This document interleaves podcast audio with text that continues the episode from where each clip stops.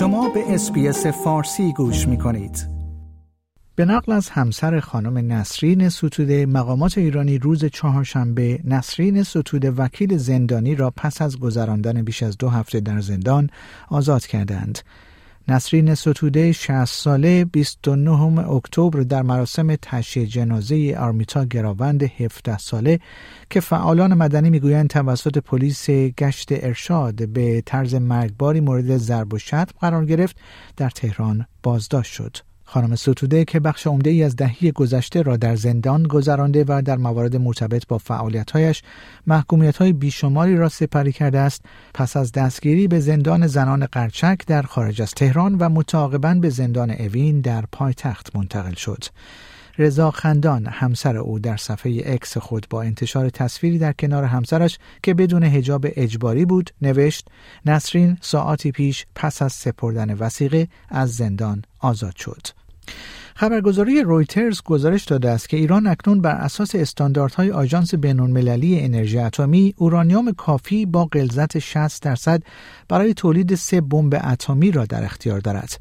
به گزارش این خبرگزاری ایران هنوز هم در مورد مسائل کلیدی آژانس همکاری نمی کند. آژانس در گزارش جدید خود که به تاریخ 23 آبان است خاطر نشان می کند که در مذاکرات با حکومت ایران در خصوص دو موضوع قدیمی و مهم هیچ پیشرفتی حاصل نشده است. این دومین بار است که آژانس در گزارش های سه خود بر عدم پیشرفت در مذاکرات مربوط به این دو موضوع تاکید می کند. جو بایدن رئیس جمهور آمریکا و شی جین پینگ رئیس جمهور چین در اجلاس APEC با تمرکز بر تجارت، تغییرات آب و هوایی و ایران دیدار کردند. این دو رهبر آخرین بار یک سال پیش در نشست سران گروه 20 در اندونزی با یکدیگر دیدار کردند.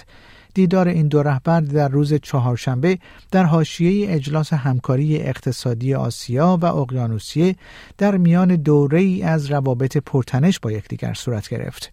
چین یکی از خریداران عمده نفت ایران است که همواره از حامیان گروه حماس بوده است. در میان نگرانی های آمریکا مبنی بر اینکه جنگ اسرائیل و غزه می تواند به یک درگیری منطقه‌ای تبدیل شود آقای بایدن مشارکت چین را برای کمک به اطمینان از اینکه تهران به طور کامل در این جنگ دخالت نمی کند حیاتی می داند.